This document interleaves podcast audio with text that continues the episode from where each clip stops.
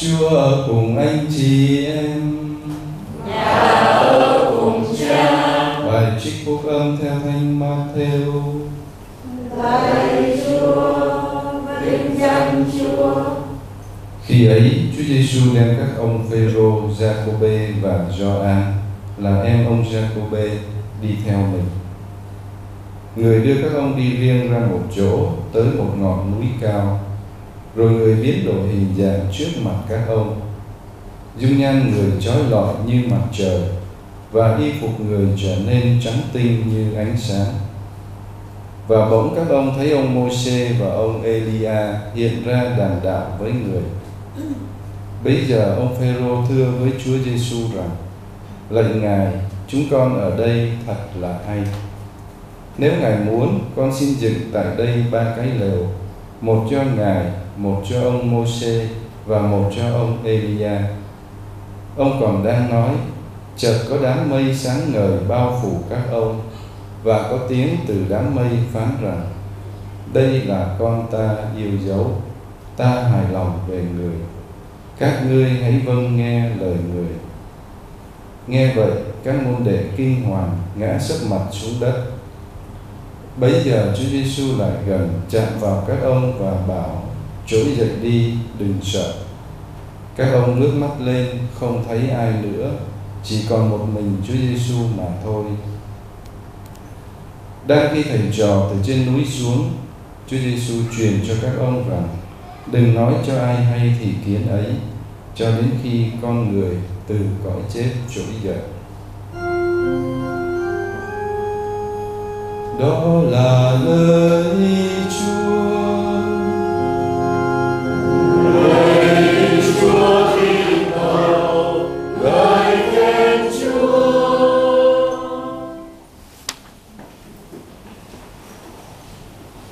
Kính thưa quý cộng đoàn thân mến Bài đọc một hôm nay khởi đầu ơn gọi của Abraham Chúa gọi ông ra khỏi quê nhà của mình và ra đi đến một nơi khác mà chưa biết là nơi nào. Theo Thánh Kinh, Abraham là người đầu tiên là người khởi đầu chương trình mặc khải đặc biệt, cũng như chương trình cứu độ của Thiên Chúa cho nhân loại. Chưa bao giờ trong lịch sử nhân loại trước thời Abraham, Chúa lại nói riêng với một người nào.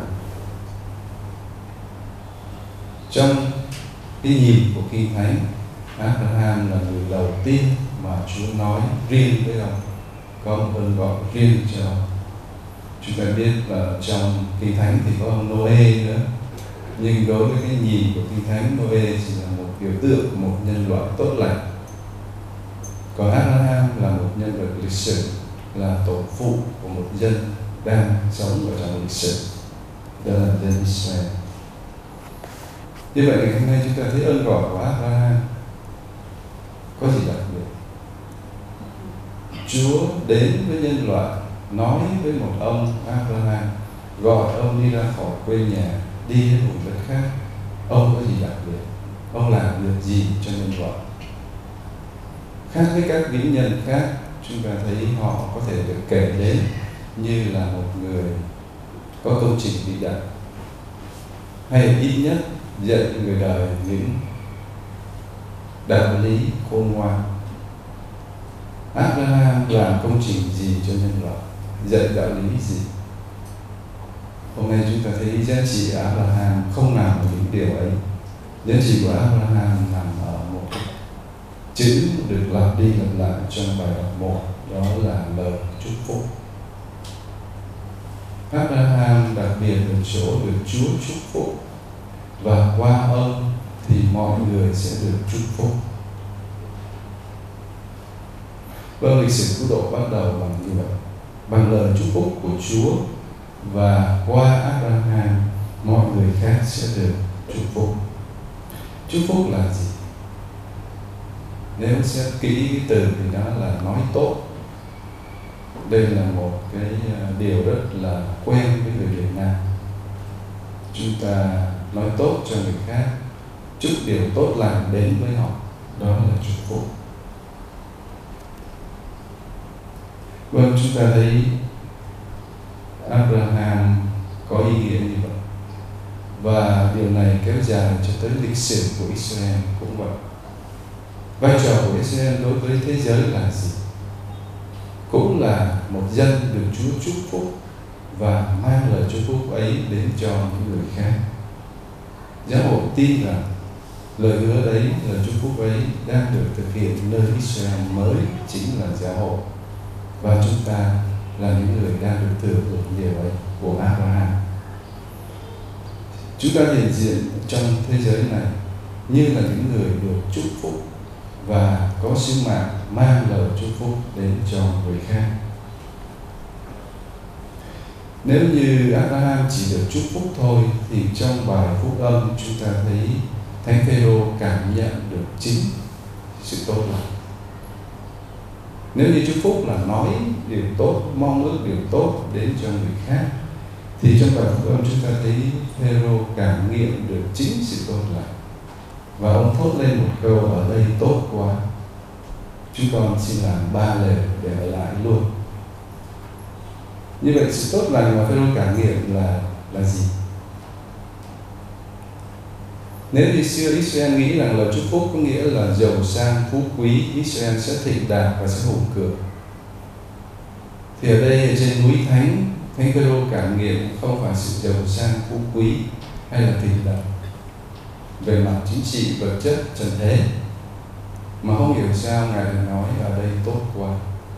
Đó là bởi vì ngài chiêm ngắm được vinh quang của Chúa Giêsu như vậy chúng ta hiểu điều mà chúng ta được chúc phúc ngày hôm nay đó là kinh nghiệm của thánh Phêrô không như kinh nghiệm hay là mong đợi của Israel ngày xưa. Chúng ta được chúc phúc vì vinh quang của Chúa Giêsu đang tỏ hiện trên núi thánh. Và chỉ có những ai có kinh nghiệm đức tin này gặp gỡ Chúa Giêsu thì mới hiểu thế nào là phúc, thế nào là tốt.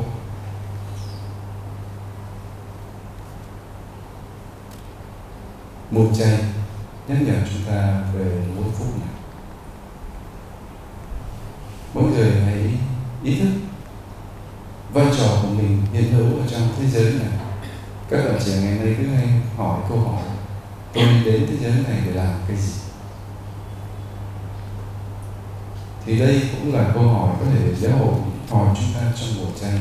Để nhắc nhớ là chúng ta hiện diện ở đời này vì một lời chúc phúc chúng ta hiện diện ở đây không phải chỉ để xây dựng cơ sở vật chất, hay ngay cả những giá trị đạo lý của thế giới này chúng ta có làm ăn, chúng ta có xây dựng gia đình, xã hội. Nhưng tất cả đằng sau ấy là một lời chúc phúc. Chúng ta có ý thức căn tính này của chúng ta chẳng phúc lộc và giống như mẹ Maria, khi mang Chúa Giêsu đến cho bà Elizabeth, bà mẹ cũng được khen là người có phúc. Chúng ta có phúc lắm là bởi vì chúng ta có Chúa Giêsu chúng ta đang chiêm ngắm vinh quang của Chúa Giêsu và mùa chay nhắc nhở chúng ta được tất cả những điều chúng ta làm trong mùa chay như là ăn chay, bố thí, cầu nguyện, đó là ba điều mà thánh kinh đề cập đều gợi nhớ đến lời chúc phúc này. Ăn chay là nhớ rằng thế giới vật chất này không phải là cái phúc cuối cùng. Để nhớ rằng chúng ta có một cái phúc khác linh thiêng của tâm hồn, của linh hồn. Bố thí là nghĩ đến lời chúc phúc của Chúa Giêsu đối với người nghèo, phúc cho ai nghèo, phúc cho ai đau khổ, phúc cho ai đói khát bởi vì chính Chúa Giêsu là nghèo, là khổ, là khát. Cho nên những người đó giống Chúa Giêsu họ là lời chúc phúc. Và khi bố thí, chúng ta đến với họ, chúng ta lãnh cái phúc của họ. Cầu nguyện là trở về với Thiên Chúa là nguồn của mọi phúc.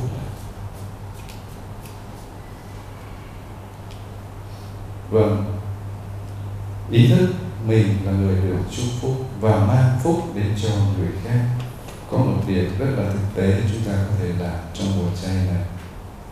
Đó là không nghĩ xấu, không nói xấu. Chúng ta có thể tự hỏi những lời của chúng ta có phải là lời chúc phúc không? Nói tốt cho người khác không? Hay ngay chính diện diện của chúng ta, mỗi khi chúng ta đến với một nhóm một nhóm hay một cộng đồng, chúng ta có làm cho người ta cảm thấy tốt lành ở đây thật tốt quá, khi có anh khi có chị không? Chúng ta, lời nói của chúng ta có mang lại điều tốt lành cho họ không? Và sâu xa hơn những suy nghĩ của chúng ta, có suy nghĩ về sự tốt lành không? Đó là những việc rất cụ thể, rất thiết thực, chúng ta có thể làm ngay giây hôm này một lần nữa chúng ta ý thức, chúng ta đang trên núi thánh, trong thánh lễ là Chúa Giêsu đã hiện diện và tỏ bày vinh quang của Chúa cho chúng ta. Ước gì chúng ta có kinh nghiệm của thánh Phêrô ở đây tốt quá và con muốn mang điều tốt lành này đến cho những người khác. Chính là vinh quang của Chúa Giêsu đấng nghèo đói, đau khổ và